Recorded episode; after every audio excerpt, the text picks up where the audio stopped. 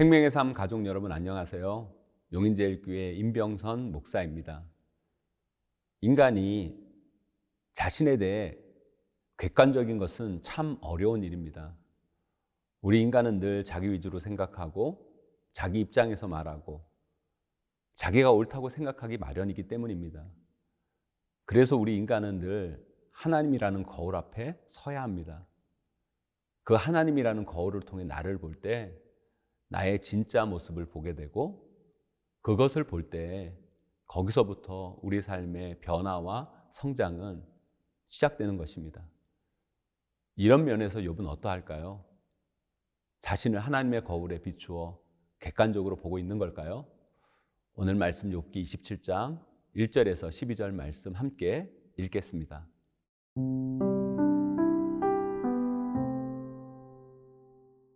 욥기 27장 1절에서 12절 말씀입니다.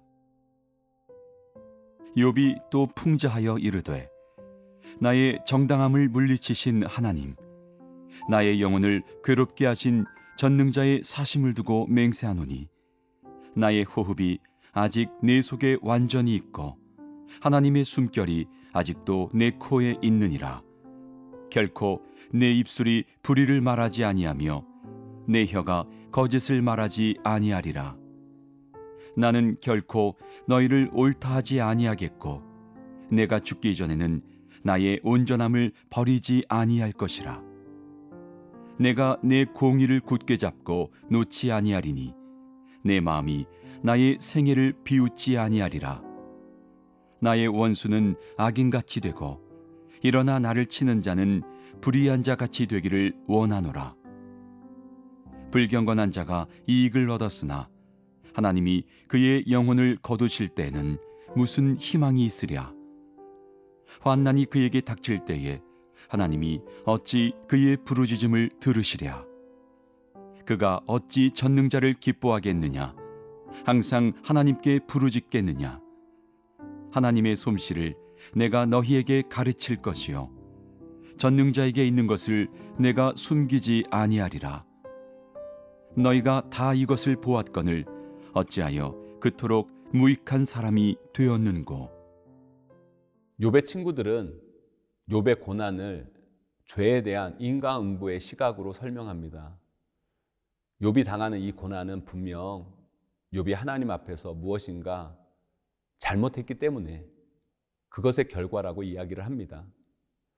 욥은 친구들의 말을 듣고 반박하기 시작하며 욥과 욥의 친구들의 논쟁은 계속 이어져 갑니다. 욥은 말합니다. 나는 무죄하다. 나는 하나님 앞에서 잘못한 것이 없다. 나의 이 고난은 내가 하나님 앞에서 잘못했기 때문에 당하는 것이 아니다. 오늘 본문에서도 욥은 친구들을 향해 이렇게 말합니다. 5절 말씀입니다. 나는 결코 너희를 옳다하지 아니하겠고 내가 죽기 전에는 나의 온전함을 버리지 아니할 것이라. 인과응보의 시각으로 욥의 고난을 바라보는 욥의 친구들의 이야기에 대해 욥은 나는 너희들이 옳다 하지 않을 뿐만 아니라 나는 무죄하다.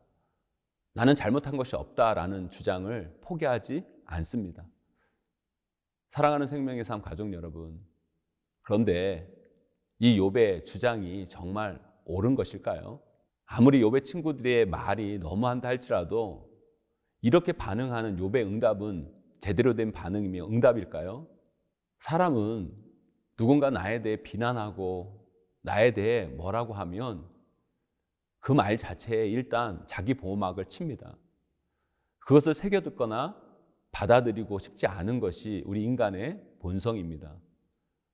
그래서 아무리 누군가 나에 대해 옳은 이야기를 하고 맞는 이야기를 해도 나에 대해 뭐라고 하는 그 자체가 싫어서 도저히 용납이 안 됩니다. 그러나 우리 삶이 하나님 앞에서 성장하고 온전히 자라나기 위해서는 욥이 오늘 본문에서 보여주는 이 태도와 자세부터 점검할 필요가 우리에게는 있습니다. 네, 인정합니다. 욥의 친구들의 말은 정말 너무한 말이었습니다. 아니 고난 앞에 있는 친구를 앞에 놓고 이 고난은 내가 하나님 앞에서 잘못한 것이 있어서 일어난 일이고 죄에 대한 결과다. 라고 말하는 친구들의 말과 태도는 옳은 것이 아닙니다.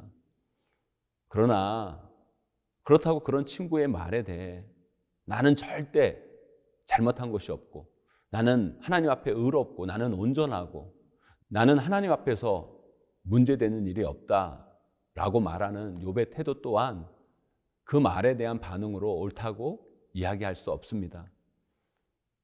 욥의 친구들의 말을 듣는 욥의 심정이 어떤 마음이고 또한 우리 모두가 욥의 상황이라면 우리도 욥처럼 충분히 반응할 수도 있겠지만 그렇다고 이 반응이 우리의 삶을 성장시키는 올바른 반응은 아닙니다. 욥은 친구들의 말에 분명 짜증도 나고 화도 나고 나는 그렇지 않다 이야기하고 싶었을 것입니다. 하지만 정말 욥이 하나님 앞에서 절대적으로 의롭고 온전한 삶의 모습으로 살았을까요?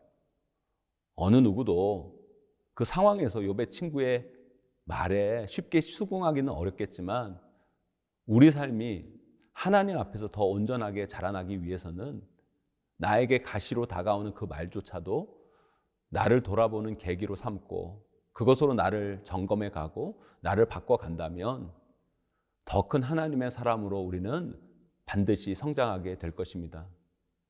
그러나 말은 쉬운데 우리 인간은 이게 참 어렵습니다.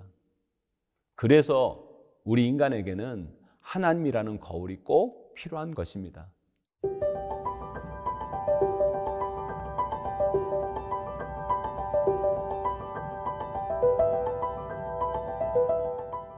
욥이 욥의 친구들의 말을 듣고 내린 결론은 하나님 앞에서 너희 말이 잘못되었고 나의 의로움을 증명하겠다는 것입니다. 그리고 하나님이 판단하실 거라고 말합니다. 욥이 잘한 것이 바로 이 부분입니다. 하나님 앞에 서는 것. 하나님 앞에 섰을 때 욥이 말한 것처럼 나의 의로움이 증명되고 친구들의 말이 무조건 잘못되었다는 것이 증명되지는 않을 것입니다. 그러나 욥이 하나님 앞에 섰을 때 욥은 깨달았습니다. 내가 얼마나 무지했고 내가 얼마나 알지도 못한 이야기를 했고 얼마나 내가 연약한 존재임을 욥은 하나님 앞에 섰을 때 비로소 깨달을 수 있었던 것입니다. 사랑하는 생명의 삶 가족 여러분, 우리 인간은 나를 잘 보지 못합니다. 나에 대해 절대 객관적이지 못합니다. 말과 생각은 나는 객관적이야 라고 생각할지 모르겠지만 삶에서 드러나는 자신의 모습은 지극히 주관적이고 자기 위주로 생각하고 판단하는 게 우리 인간의 본성입니다. 그래서 우리는 늘 나 자신에 대해 착각하죠. 그렇기 때문에 우리에게는 나를 볼 수 있는 거울이 필요합니다. 우리는 바로 하나님 앞에 설 때 더 구체적으로 하나님의 말씀을 볼 때 우리는 그 말씀의 거울에 비춰 성령의 조명하심을 통해 우리는 우리 자신을 적나라하게 볼 수 있게 되는 것입니다. 욥도 처음에는 자신의 모습을 보지 못합니다. 친구들의 말에 화를 내면서 자신의 의로움과 옳음을 계속 주장합니다. 그러나 누구라도 그렇게 그 상황에서 그런 말이 나올 수밖에 없을 것입니다. 우리도 인생을 살면서 나에 대해 비난하는 많은 말들을 들을 수 있죠. 그리고 그 말이 맞을 수도 있고 틀릴 수도 있을 것입니다. 그러나 그 소리보다 더 중요한 것은 하나님은 지금 나에게 무슨 말씀을 하시고자 하냐는 것입니다. 그 말씀의 거울 앞에 나아가 나의 모습을 들여다보고 회개할 부분이 있다면 회개하고 정당하지 못한 비난에 대해서는 담대함을 가지고 돌파해 나가는 삶의 지혜가 우리 가운데 반드시 필요합니다. 그것이 이 시대를 살아가는 우리에게 하나님의 말씀이 절실히 필요한 이유입니다.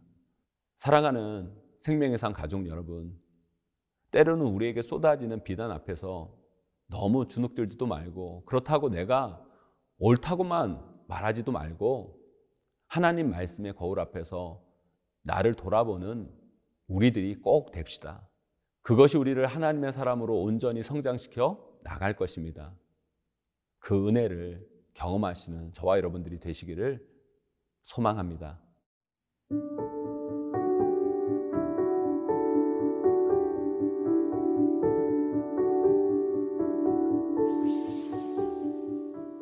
하나님 아버지, 우리가 삶을 살다가 비난을 당할 때 하나님 말씀이라는 거울에 비쳐 나를 바라보게 하시고 성령님의 은혜로 나의 모습을 온전히 깨닫는 지혜를 허락하여 주시옵소서. 그래서 잘못된 비난 앞에 주눅들지 않게 하시고 정당한 비난이라면 나를 변화시키는 용기를 또한 갖게 하여 주시옵소서. 예수님의 이름으로 간절히 기도드립니다. 아멘.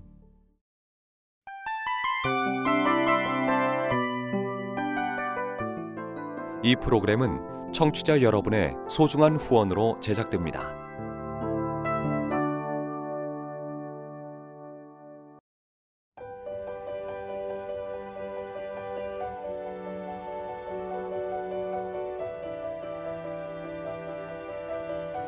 세상에는 수많은 교회들이 있지만 더 깊이 있는 말씀 강해를 찾기 위해 크기로만 교회를 선정하지 않습니다. 보다 좋은 영적 콘텐츠를 더 많이 나누기 위해 방송비를 받지 않습니다. 1년 365일 복음만 전하고 싶어서 우리는 광고를 하지 않습니다. 온누리의 복음을 땅끝까지 CGN TV와 함께 땅끝 선교사가 되주세요.